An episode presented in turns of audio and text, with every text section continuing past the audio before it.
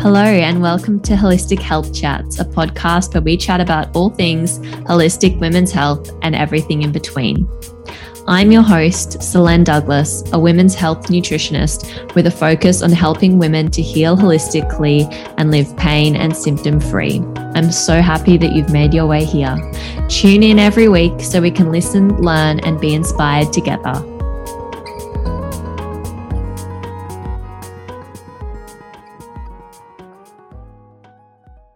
In this week's episode of Holistic Health Chats, I interviewed as a guest speaker on the Nurture Hub podcast with Shari and Nicola. Shari and I met at one of her Gold Coast hypnobirthing courses that I attended with my partner earlier this year. And of course, the two of us got chatting about all things oral glucose tolerance tests and iron deficiency in pregnancy and decided to record a podcast about it. So this episode is a re airing of me being interviewed on their podcast. In this episode, we cover the mismanagement of iron that is oh so common in pregnancy. We also cover how to be proactive about avoiding an infusion in pregnancy, and we delve into the oh so controversial glucose tolerance test. Of course, it goes without saying that if you feel something like the oral glucose tolerance test is the best for you, then that's wonderful.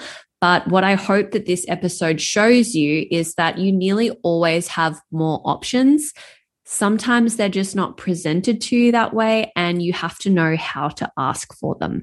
Before we dive into this week's episode, if you are currently wanting to get personalized advice to support you with your nutrition and hormones, the best place to start is by booking in a complimentary consultation with me. In this 15 minute consultation, we'll discuss your current health challenges and goals, what you can expect from consultations, and the likely time frame that you can expect for us to achieve these goals together. We can of course, cover any questions that you might have.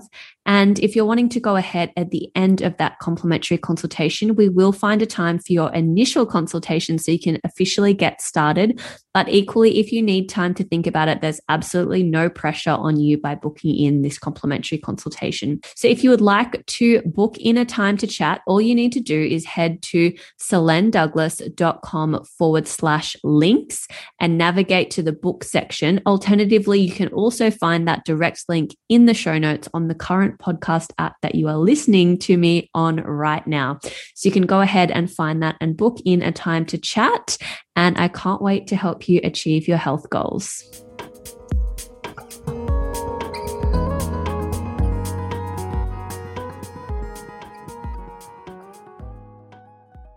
Well, welcome, Selena, to the Nurture Hub Pregnancy and Birth podcast. Thank you so much for joining us on this cold and chilly morning on the Gold Coast. no, thanks so much for having me, both of you. This is actually my first interview with two in, two um, interviewers, I guess. So I'm very excited. oh, welcome! it's so good to have you in here, and what an amazing subject today, all about nutrition and pregnancy and and fertility as well.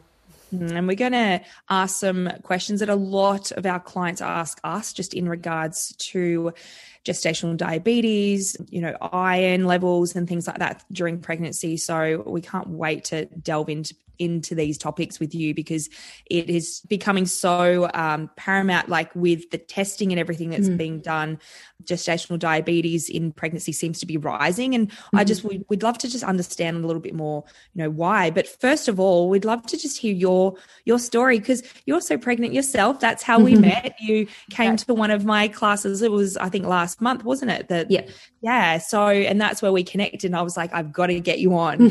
Um, so yeah tell us a little bit about yourself and how you became a nutritionist yeah. Um, so, like I think many health practitioners, my journey started through my own personal experience. Such a classic cliche story, I think, for women in general. I went on birth control very young, so 15, 16, came off it and had no menstrual cycle whatsoever, about a 19, something like that went to a um, and i'm skipping lots of details here for time's sake but you know went to a, a women's health doctor or gp um, and was sent away for further testing, an ultrasound and blood testing, and was essentially told, just go back on the pill until you're ready to have a baby. Um, that's the best option. And I'd love to say that, you know, working now in clinic, that advice has changed, but I quite frankly can say that it, it hasn't. And so that whole experience really sent me down a journey of kind of looking for alternate options, really, and alternate health advice, if you want to call it that. So I met a naturopath and she went through my test results with me and were like, oh, no, no, no.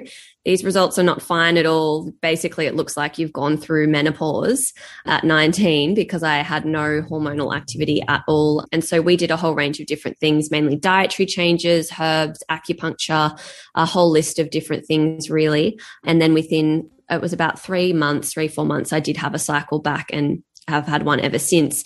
But really, that process kind of opened my eyes to issues with women's health in general and just also how life changing it can be when you find that health practitioner or that person that listens to you properly and also can provide advice, I guess, that makes a difference for you. So, as cliche as it is, that was sort of my like catalyst event, if you will. And I was doing something completely different at the time, had not really much prior interest in sort of, you know, nutrition or studying a health degree or anything like that. But I, um, after that experience, went off and did a, um, I actually did a nutrition and dietetics degree at Griffith Uni. Um, so quite a conventional degree, but knew that I didn't want to be a dietitian at the end of it. I was more aligned with the air quote sort of natural or complementary medicine side of things. Um, so I did that, and now I'm actually doing a master's in reproductive medicine as well. And I have my own online clinic uh, where I work with women all across Australia and sort of all sorts of hormonal issues. And now also, you know, through my own experience of being pregnant at the moment, um, have been doing a lot more sort of preconception care work and um, pregnancy, postpartum, that kind of thing as well. Wow, what a journey. I can see that naturally would have gone that way, hey. Mm. Um, a question that I, I know for sure, and it's something that having worked with pregnancy now for such a long time myself, is the concerns that women have about their own nutrition in pregnancy and, mm. and, and to be able to understand what that looks like.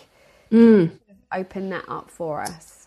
Yeah, I think I see that a lot in clinic where women might feel more anxious or more pressure um, around being as healthy as they can be and eating the, all the air quotes like correct and right foods. If you want to keep it super simple, like real food, so food from the ground, from a tree, or from an animal, you really can't go too wrong if you're sticking mostly with those foods. Obviously, you don't have to be an angel, but as much as possible, like 80, 90% there. Um, however, what I recommend to especially all my preconception clients, ideally like three to six months before you're falling pregnant is amazing. But if you haven't allowed for that time, that's also totally okay. Don't freak out.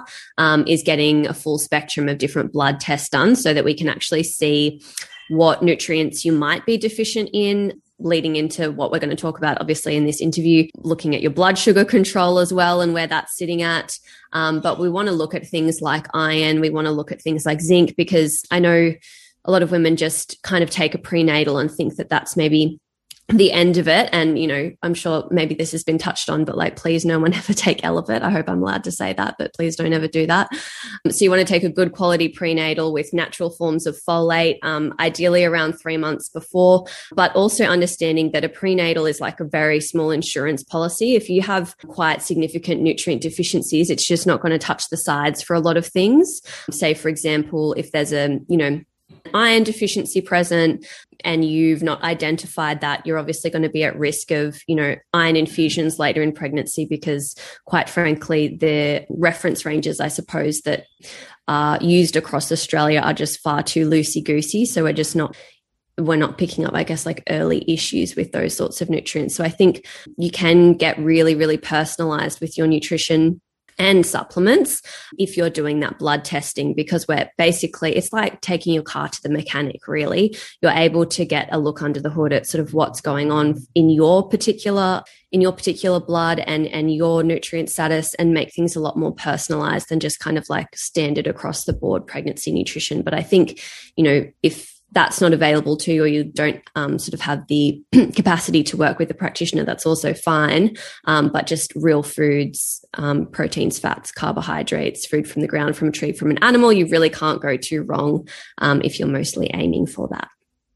So, what are the signs of an iron deficiency Mm. for women in pregnancy? Because, I mean, like early pregnancy, like you're tired anyway. like, I, I mean, I think it was only really a few weeks for me that I felt like really good. I, Mm. I felt tired, but I didn't believe I don't I never was tested for for iron but um Mhm. yeah could you give us a little just for our listeners to understand like Yeah. what are the, the signs or symptoms of an iron deficiency So, signs and symptoms will be shortness of breath, which again, kind of frustrating in pregnancy because you kind of feel short of breath anyway. But shortness of breath, um, often dark circles under the eyes, easy bruising, fatigue. It can be anxiety as well. A lot of people don't realize that anxiety is often a symptom of low iron, as is um, insomnia and sleeplessness. So, there's a lot of crossover in general just from the pregnancy hormones and all the changes that your body's going through it's very easy to sort of miss that or blame the fatigue because fatigue is that you sort of the your key symptom of iron deficiency just on being pregnant right and growing a human.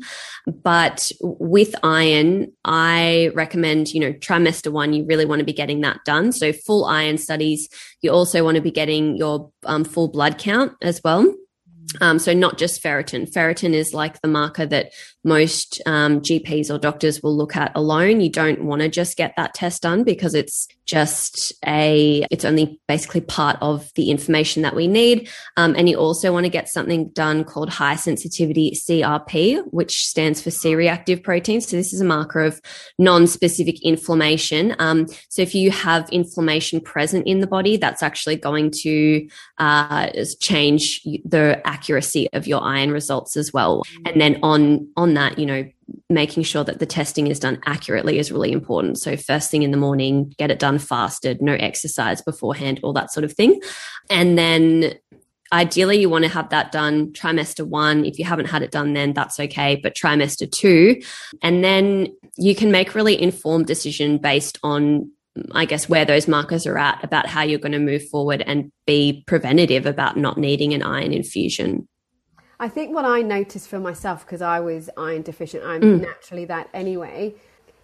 The the GP just they didn't really sort of give me a good idea of how like how bad it was or mm-hmm. they just kept having I kept having iron infusions but never actually felt much better to be fair mm-hmm. through both my pregnancies. Is would you suggest then that perhaps a GP can look at it, but they would might need to take a second opinion if they don't feel better? Because often um, a woman will go and present themselves at a GP, and and they think they're okay when actually they're still not feeling better. Yeah, definitely. I mean, I can give specific markers. I know I said before it's not just about ferritin, but you know, for um, simplification, trimester one, you really want a ferritin of a minimum 50, which the standard reference range cutoff is 30. So if you're starting off pregnancy with a ferritin of 30, you're going to find it very difficult to actually not end up in a position where you're needing an infusion. Because what happens in pregnancy is trimester one, there's not much change in terms of your iron requirements. Trimester two, baby's needs really start to increase. Um, and then by tri, you know, the end of trimester two, around about 26 weeks, um, you've got hemo, hemodilution starting to occur. Babies need significantly increasing in trimester two. And so your iron requirements are going up, but also the blood volume that you're having is becoming greater. So that marker is also becoming more dilute in solution. So that's important to understand is that your iron is going to go down in pregnancy regardless of what you do and that's a natural normal physiological adaptation of pregnancy. It is supposed to happen. You know speaking i guess from my own experience i had a ferritin of just over 100 when i started pregnancy which was the highest mine's ever been. So i really worked on that getting that nice and high. I'm now trimester 3 and it's 35 it's still normal and it's still fine and healthy for trimester 3 but you know, a GP could potentially look at that and say, oh, that's a huge drop. You know, maybe you should get an infusion. So I guess just to go through that trimester one, you really want to be looking for around a minimum of 50 because that's going to basically mean that you've got enough iron to kind of keep you going ideally throughout the trimesters. And if you don't have a, uh, have a ferritin of 50, that's where we'd be looking at if you eat um, red meat. We'd really be wanting to be look at increasing, um, if we can, depending on what food aversions you might have, beef and lamb in those in that early trimester.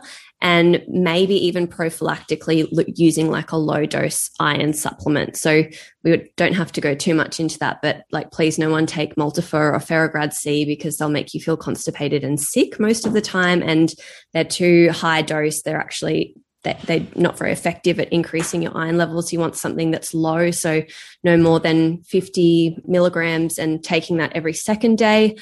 And then trimester two and three, we really need to just understand that your iron is going to go down and we're not supposed to be basically applying standard reference ranges for women in trimester two and three. And that is what's commonly done. So the standard reference range for iron, if you're not pregnant, would be bottom of the rung 30, which might go up to, depending on the lab and where you are in Australia, 150 to 200, let's say, being the top. But what we know from how your iron status is supposed to naturally change during pregnancy, what we should be looking for in those later trimesters is basically a ferritin of, say, 15 to 40 being acceptable. Um, and then making sure as well that we're looking at your hemoglobin and maintaining that over 105. So it's quite different to sort of what you would be looking for if you weren't pregnant. Um, but we just really need to understand that it's not suitable to apply those standard reference ranges to pregnant women in those later stages of pregnancy because your requirement for iron is just so much higher than it was previously, and the baby's needs are increasing so much.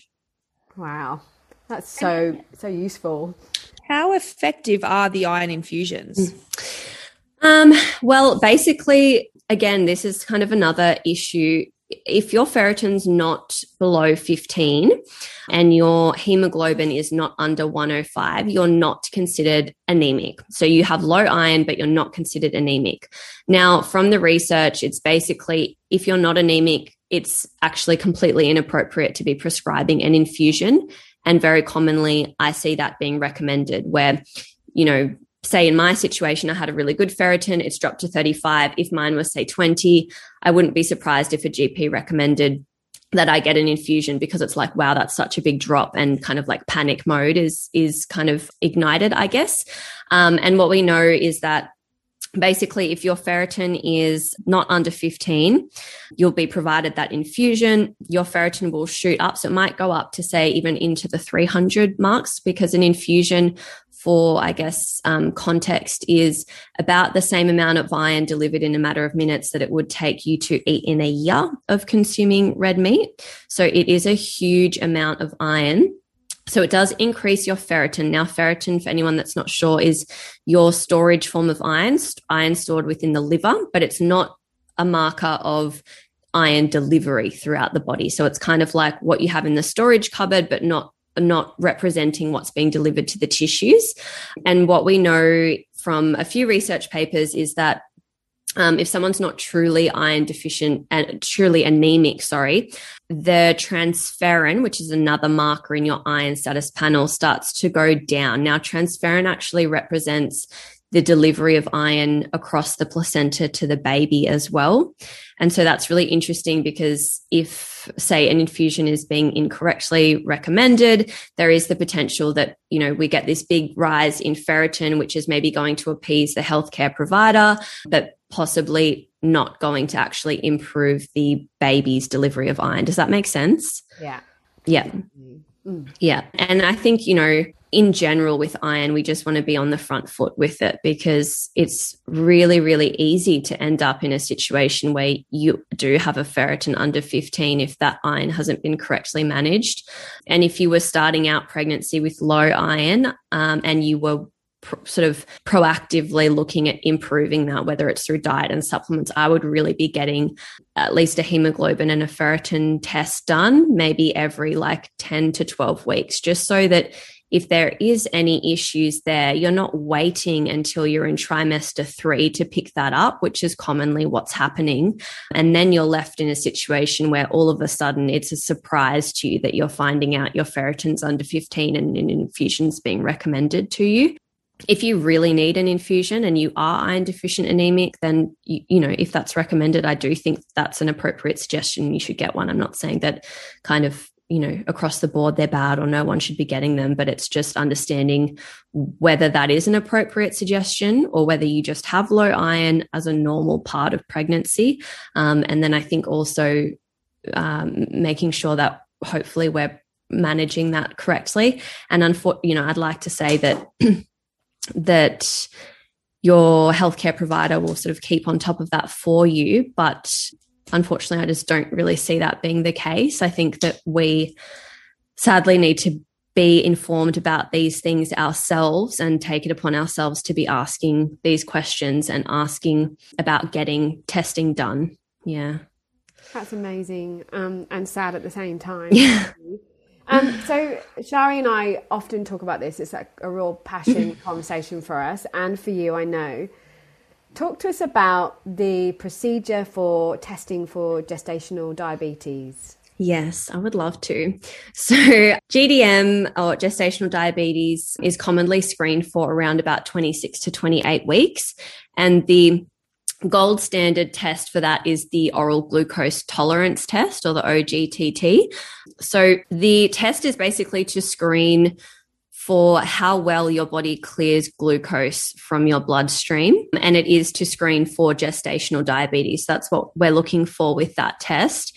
The test itself involves uh, going to the pathology lab and sitting down for two hours and drinking 75 grams of glucose. So for context, 75, 75 grams of glucose is the equivalent of two cans of Coke or 18 teaspoons of sugar. And then you're meant to drink it within a five minute period. And then they basically measure your blood sugar response or what's left in your blood um, at one hour and two hours after drinking that solution. And the reason that it's done at that point in pregnancy is because naturally at that point in pregnancy, you do become slightly more insulin resistant. That's a natural normal part of pregnancy. It's actually to allow your body to deliver more nutrients to the baby. Uh, so that is supposed to happen. And so that's why the recommendation is to screen women at that particular point. Now, I think a big misconception with GDM is that women just sort of spontaneously develop gestational diabetes in pregnancy and it kind of just comes out of nowhere. But it's just quite frankly not true. I think there's a lot of, I guess, stigma around getting a GDM diagnosis as well for women. So I just want to, I guess, highlight that and know that if you do get diagnosed with it, it's really not the end of the world. Like you can manage your blood sugar really effectively in a matter of days. And the most effective way to do that is through diet. And we can go through some specific ways that you might um, do that. But I guess the issues I have with the test is that it's not really appropriate for everyone to be doing that test. So, say, for example, um, and I know, Shari, you talked about this a lot in your courses. Like, if you don't know that options A, B, and C exist, you'll probably only be offered option A. And I found this in my own personal experience and obviously working with clients. I'm always talking to my trimester one and preconception clients about, you know, alternate options and even later in pregnancy as well. But from my own experience, what I did in trimester one and what I recommend my clients do as well as go and get a insulin test or fasting insulin test, an HbA1c test, and a fasting blood glucose test. The reason is that this is the most effective way to really assess your risk. Now, I obviously already knew from how I eat that I was going to be very low risk anyway. But what that told me is that my fasting blood glucose was under five, my HbA1c was under 5.3%, and my fasting insulin was between three and five. So that's really what you're looking for to be like, okay, I am low risk for GDM. And so then when that conversation did come up with my doctor, it was interesting there it wasn't, you know, we need to screen you for gestational diabetes. There's here are some different options that, you know, you might be interested in. It was like, at your next appointment, I'm going to give you the referral to go and do your oral glucose tolerance test. End of discussion. Like you just got option A. And I sort of said, well, you know, from my understanding, I'm very low risk. This is how I eat day to day anyway. And these were all my markers in um, pregnancy. So in trimester one, pardon me. So I'm actually not going to go and do the glucose tolerance test. I said, if you really want me to, I can do some at home glucose monitoring once I hit 26 weeks, but I'm not going to go and sit there and drink the equivalent two cans of Coke when I would just never consume that on a day to day basis anyway. And from a logical perspective, as someone who doesn't eat like that, I wouldn't really want to be doing that to my body or my baby at that point in pregnancy anyway. For the test to be accurate, which is often not explained to people either, you need to be eating 150 grams of carbs a day leading up to the test. So that's the equivalent 10 slices of bread. Now, there's plenty of other ways to get carbohydrates in, obviously, fruit, potato, rice, bread, and cereals and things. But just for context, like, you know, if someone's eating like a, a maybe a paleo sort of style diet or naturally eating slightly lower in carbohydrates, the test itself isn't going to actually be accurate for them. And now I fall into that camp of eating probably un- like quite standardly around 100, 120 grams a day. And the doctor would have never explained that to me, right? So had I not had that knowledge, I would have gone and done the test. And in doing that would mean I have a very high chance of having what's called a false positive um, result from that test, whereby because I don't eat um, 75 grams of carbs, I nearly eat that in a day. I'm not going to have a very positive response to that test. My body's really going to struggle to actually clear that sugar from my bloodstream. Um, and the reason that that happens is because your body sort of gets used to how much is generally coming on, on a day-to-day basis. So let's say my particular body might go, Selene normally eats, you know, 25 to 30 grams of carbs with each meal. So I know that when she's eating, I'm going to pump out X amount of insulin. So all of a sudden you've got two, three times that coming in in one go. And I guess the other point to the test is that it would be very rare for someone to eat, well, I hope it would be 75 grams of sugar with no proteins or fats. Like that in itself is just ridiculous. Even if you were to go and eat a really, really high carb meal, like let's say you go out for pasta or something like that, I don't know, it's going to have most likely some form of proteins or fats in it, which is going to help stabilize your blood sugar response. Whereas with this test, you're literally just going and drinking 75 grams of sugar on its own. so crazy. And I remember sitting in there because I was an older 38 when I had my 1st mm-hmm. pregnancy and 41 when I had my second. So they do like a secondary test when you're over a certain age. And I remember feeling like I was going to throw up because yeah. it was so it was so big for me because I had hyperemesis as well. Mm. Um, but yeah, it's it's crazy that you put it into context of that much sugar. And no, you're right. No one tells you how to prepare for that that test. Mm, no, so, so they don't they don't ask these questions at all to individuals. What is your diet? What are you consuming before deciding the dosage of glucose? They give every single woman the exact same dose and test them all the same, not taking into account their their daily, you know, uh, diet, uh, how they mm-hmm. live their life, even, you know, I, I guess size, shape, all of that kind of stuff. Wow, that's um it's so, just a one size fits all approach, I think. And I think that's the big issue is like all pregnant women have a different health history. All pregnant women have, um, you know, eat different amounts of carbohydrates, have a different blood sugar control. And so it's just inappropriate, really, to be classing us all the same. And then, arguably, anyway, if someone was to have an issue with blood sugar, like why are we waiting until 26 to 28 weeks to kind of pick that up? Why are we not actioning that really early in pregnancy and saying, look, there is this underlying predisposition to um, blood sugar issues, which means you are more at risk of gestational diabetes. Let's not wait till 26 weeks to actually work that out. And let's start making it those changes, those dietary changes, like now rather than waiting till then. And, you know, the argument there is that, well, at that 26 to 28 weeks is when women are becoming more insulin resistant. But, you know, I think I'll eat my words, but I would be hard pressed finding someone that had really good blood sugar control to start with that just spontaneously develops gestational diabetes at the end of pregnancy, right? Like it's, there is an underlying issue there. We're just not screening for it. right. And, and so in the UK, I've been told that where I'm from, they don't test in that same way. Mm.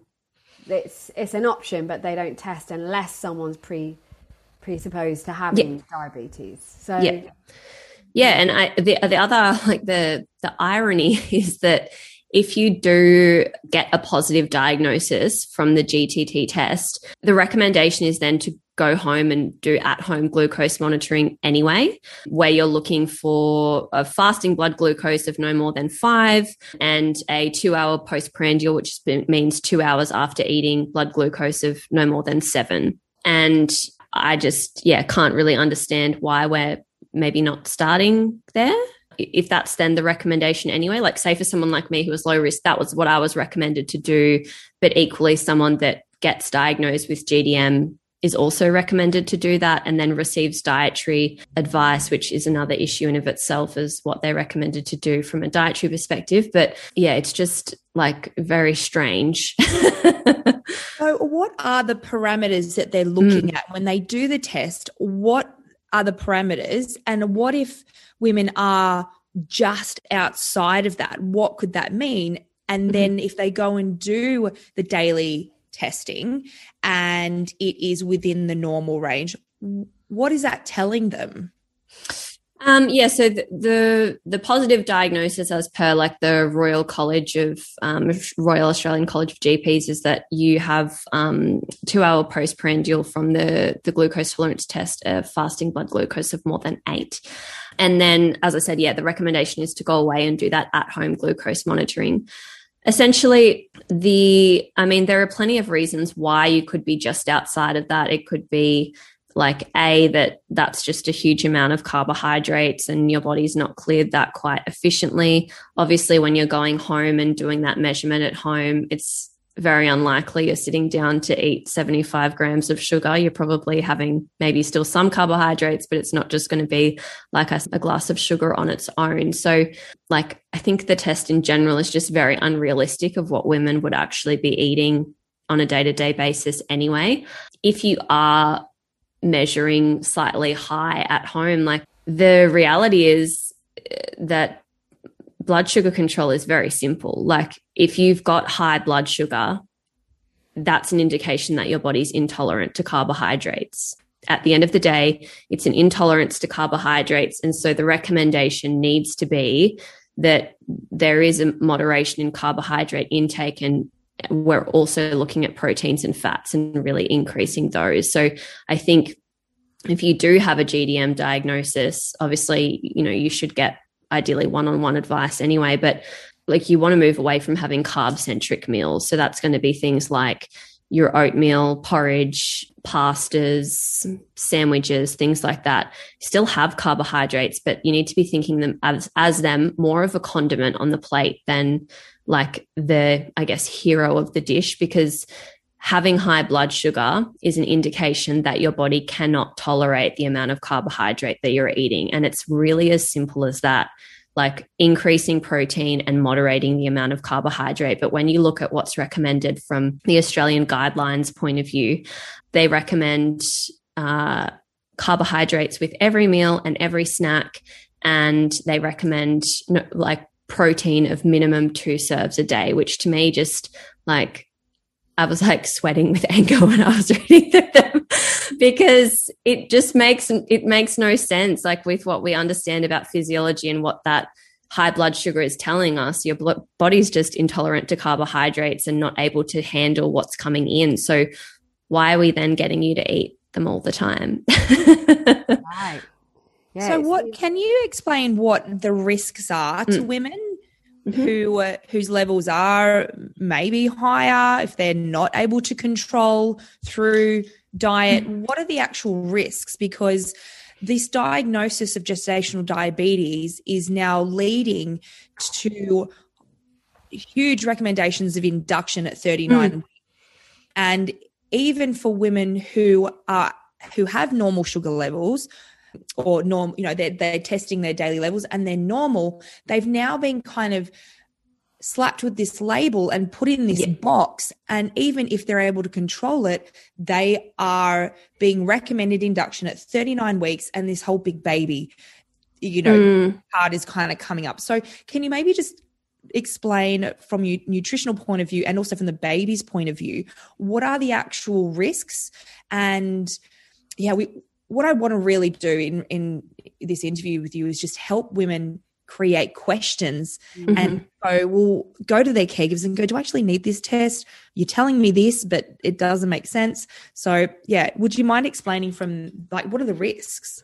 Yeah I think well the big one that's always talked about is macrosomia with the larger baby and I guess that's the the reason that induction is recommended, but it's not all, it doesn't always, it's not a like an A plus B equals C sort of example where all women that are that have gestational diabetes even end up um, with a larger baby. And you hear that all the time where women are told that their baby's measuring too big or what have you. And then the baby comes out at like 2.9 kilos, right? So, yes, it is a risk factor, but it's not, uh, I guess, a definitive outcome.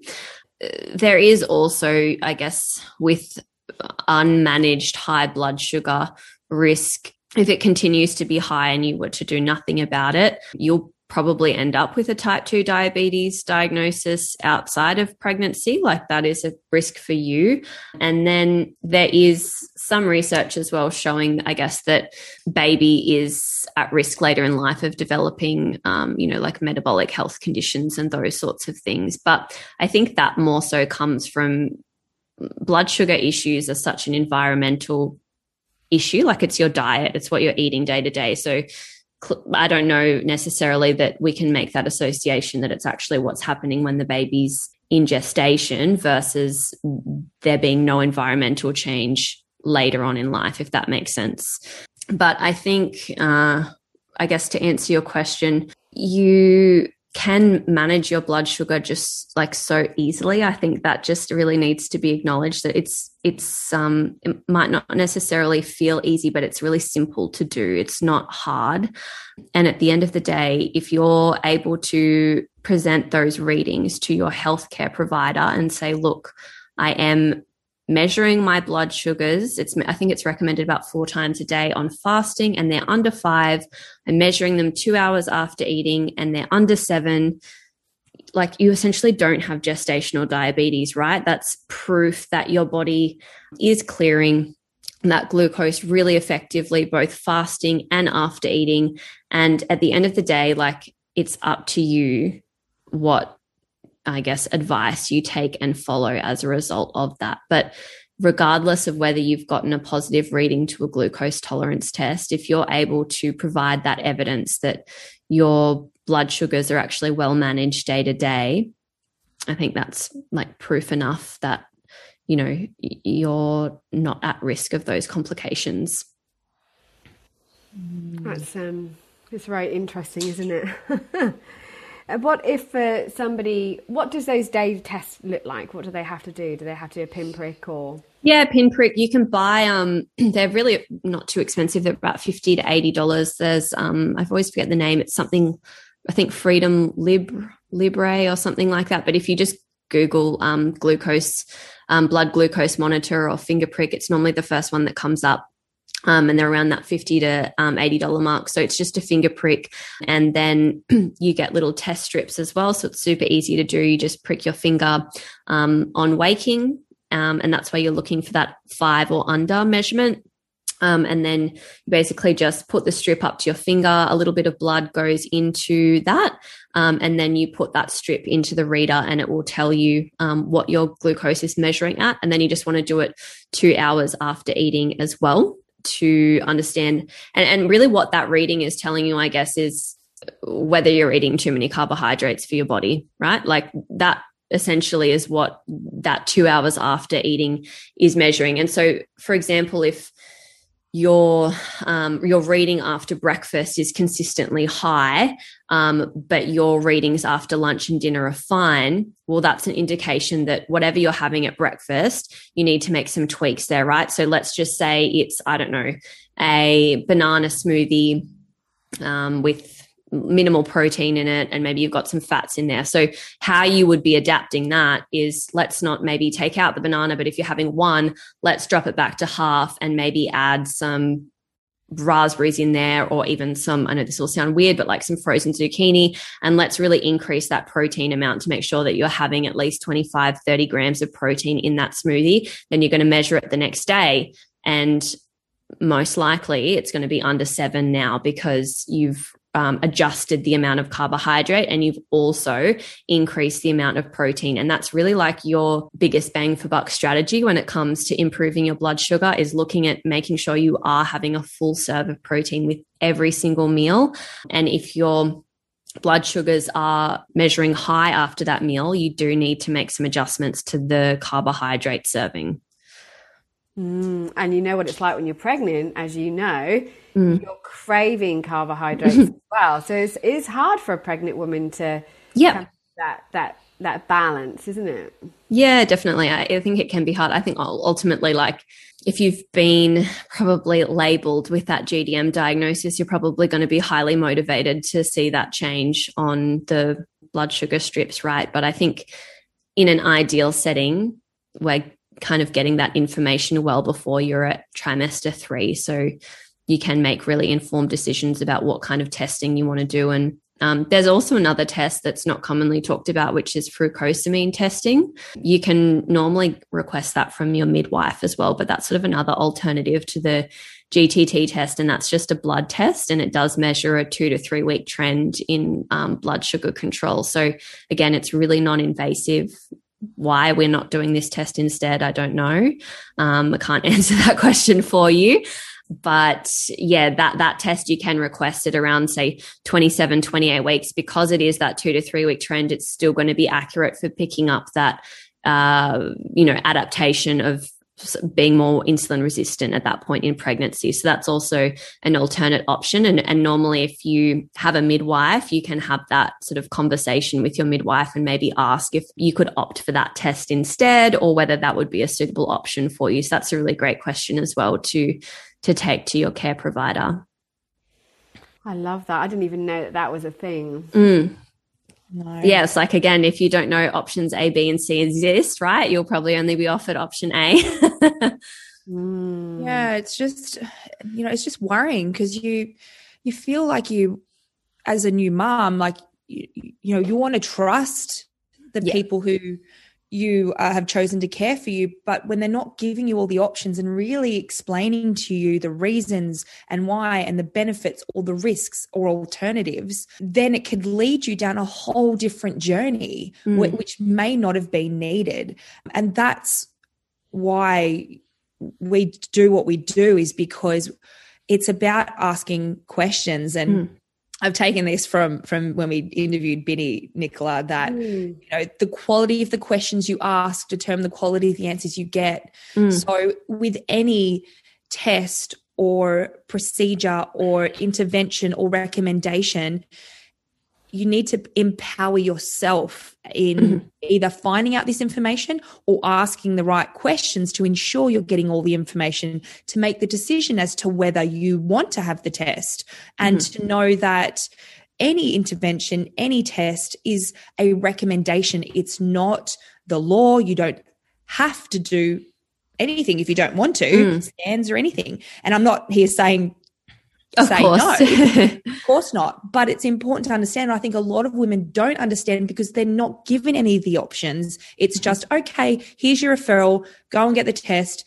You know, they're not really explained what's involved with the test, uh, that they have to fast before the test. Because that's the other thing as well. Mm. You've got to fast for a long period of time. Yeah, you have to do it in the morning. So about eight to 12 hours of overnight fasting, which again, yeah, no one really explains. I often find that with blood tests as well. No, no one really tells you that. and so, if they fast longer or less, could that have yes, a, yes, yeah, yeah, change in the results? Yeah, yeah, definitely. So if you fast for too long or too little, that will that will definitely affect the results. Yeah, see, that was never explained to me. When I did my test 11 years ago, it wasn't the two hour testing and mm-hmm. I didn't have to fast. I did it in, in the afternoon yeah. and I went in and I think they took bloods and then I drank it and then I had to wait an hour and then they took bloods again and I was fine. And then that's why for my second pregnancy, I was like, I know I'm low risk and mm. I'm make, personally making an informed decision. I'm not going to test for the second baby. And my gosh, the the way I was looked at mm. by these medical caregivers was like, how dare you make mm. that decision for yourself? And I really had to stand into my power and advocate and go, yeah, I, under, I understand the risks. I'm risk taking responsibility for any risks. And that was the decision that was right for me. But yeah, wow, it's been such an eye opening chat. Yeah. I mean, I think if pregnancy doesn't teach you to advocate for yourself, like nothing will, right? but yeah, it is just interesting the language, I guess. You're not really offered these different options. And I think, unfortunately, like it is just up to women to do this research themselves and to understand these different options that they have, um, to ask lots of questions. And I think a huge part is just understanding that, like, our healthcare system is a system. And unfortunately, everyone is basically placed into the same box, um, often regardless of their health, um, their current health, and how they look after that. And so you also need to understand your individual risk for certain things. Now, I'm not saying no one should go and do the glucose tolerance test. I do think that maybe in some situations it is an appropriate test. I do think that's also questionable when we look at things like fructosamine. Why are we maybe getting women who do have gestational diabetes to even drink 75 grams of sugar, something that they're completely intolerant to, is uh, sort of a little strange to me that we have other options, but we're still doing this test anyway. But you know, I do think there are situations where that that might be appropriate. But I think what's not appropriate is really just classing everyone into the same box, and then like from the management point of view as well, when you look at those recommendations, it also makes no sense that we're basically telling women to continue eating really high amounts of a food that they're intolerant to. Like at the end of the day, it's as simple as that getting that diagnosis means you're intolerant to that particular food doesn't mean you need to completely cut it out or go keto or anything wild like that but you do need to like make some changes to your nutrition. But when you look at the guidelines and even i guess bringing it right back to when you look at the just overall pregnancy guidelines like women are recommended to eat eight and a half serves of grains a day um, and I did the math sort of based off that, plus, you know, fruits and other sources where we might get carbohydrates from. It's like minimum 200, 250 grams of carbohydrates a day, which is fairly substantial for any female, but also very substantial for females that have a pre existing issue with blood sugar. So, you know, it's, I guess, really sad because I think you could be feeling like you're doing all the right things and literally be following the guidelines to a T. And that could be perpetuating the issue for you from the very start. Wow. I think what would be your biggest piece of advice then? So, a woman's listening to this, she's early pregnancy. she is, you know, got all these this journey ahead of her. Mm and and you've been on this journey yourself now because it's different when you're a yeah. practitioner and then when you become pregnant then you see things mm. differently so give us like an abc you know you're pregnant what do we do like what's the best way to go about this get blood tests done early in pregnancy yeah. so that you can make some really informed decisions early on about your blood sugar. So I sort of gave those markers earlier, but you want a HbA1c below 5.3%, ideally a fasting insulin of three to five. Obviously, if yours is like six, that's not a, an important difference, but um, much over that. And you're kind of wanting to be going, okay, I do have maybe a slight tendency toward insulin resistance, right? So I'm going to want to make some changes early on. And then a fasting blood glucose of under five. With your iron, you're wanting a ferritin minimum of 50 you're wanting, there's other markers involved in iron status, but just for simplicity's sake, a ferritin a minimum of 50. And then you also want all of your key nutrients done as well, which is something we haven't sort of touched on, but things like zinc, iodine, you know, copper, you're wanting B12, folate, and ideally, like if it is available to you, getting those interpreted by someone who's not just looking at standard reference ranges. Because the issue with our reference ranges in Australia is basically that they are averages. So, for example, how those reference ranges might be created is the pathology lab takes all women 19 to 50 who went and had their iron tested between, you know, January 2021 and June 2021. They create the average of that, and that's what creates the reference range. But people who are sick, unwell, have deficiencies aren't pulled out of the reference range creation. Um, so that's why we end up with such wide, loosey goosey reference ranges. So my other piece of advice there would be if you are doing bloods and you're told like everything looks fine, that's great, mm-hmm. nothing that you need to do, like you need to ask questions about that as well because yeah, we see all the time in clinic where people are told their blood tests are fine. And it's just quite frankly not the case because again if we've got these really wide reference ranges we're not picking up those like early wrong way go back signs if that makes sense there is a fantastic resource. I would also say that's not my own, but Lily Nichols. I'm sure you maybe have heard of her before. She's a, a dietitian actually in Canada and she's got an incredible book. So if you know, working with a practitioner one on one's not available to you. Her book's called Real Food for Pregnancy. Um, and she's also a diabetes educator as well. And um, she's a fantastic, amazing resource. So that book, you know, might be 30 $50 something like that but it's sort of like your go-to bible when it comes to pregnancy nutrition. So i would say if um, if you can't work with someone one-on-one and get that personalized advice your next best option would be purchasing that book because she's fantastic. Wow that's amazing. Thank you. Yeah. That information is so valuable and thank you so much for coming on and sharing that. It i think it's going to help just again open open up some questions. I hope it does uh, for for women to kind of start asking for themselves and and really understanding the test if it's eh, you know if, they're low risk understanding their body more because i think at the end of the day when you understand how your body works then that's when you can work with it and like you said if it's changing it's quite simple just you know changing certain foods mm. you're intaking and things like wow like yeah, because it's just, it's alarming to me.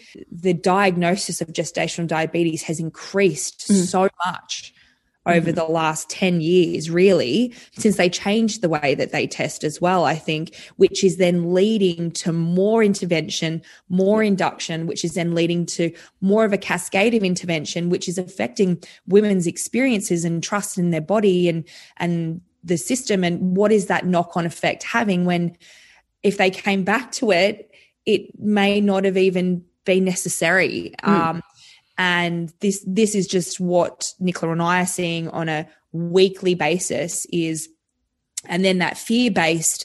You know the recommendations are coming in very fear-based, big baby, big baby, and it's turning from from this gestational diabetes. You're going to have a big baby, big, you know, and it's just uh, this knock-on effect that mm. we are seeing and this is why this information is just so so important so how could women reach out to you or work with you preconception or if they are already pregnant mm-hmm. or if they have a diagnosis mm-hmm. can you help them on this journey yeah, definitely. So you can always come and find me um, uh, on Instagram is really where I'm most active. So my handle there is Selene Douglas underscore nutrition. Um, otherwise, my website, which is just selendouglas.com. So you can work with me one on one, which is really kind of like the most personalized way. We do all of the blood testing and that kind of thing. And it's, you know, very different to getting blood testing done if you've had that done in the past where you're told, oh, you know, this is a bit hi, or this is a bit low. Here's a supplement. See you later. It's very in depth and um, very, I guess, strategic in how we action things as well and re um, remeasure and remonitor different um, aspects of your health. Um, but yeah, you can work with us or with me rather on a um, one-on-one consultation basis. Um, I also have a um, small digital product called the A to Z preconception plan. Um, so that's uh, available as well on my website. And that will also give you all of the information about how to organize blood testing um, preconception or in trimester one. And you can also find all of that information on assessing your blood sugar early and what markers you're looking for and really how to make those dietary tweaks if you do find that you have, say, a blood sugar issue or an iron issue or something like that. Um, and there's all of the supplement information in there too. And um, you have your own podcast too, don't you? Yes. Yeah. I always oh, forget wow. to mention that. Thank you. Yeah, I do have my own podcast. That's called Holistic Health Chat. So that goes through basically all women's health issues, different topics involved in that. So yeah, you can find that on Spotify or um, Apple Podcasts. We'll definitely share all of that um, for you in our show notes.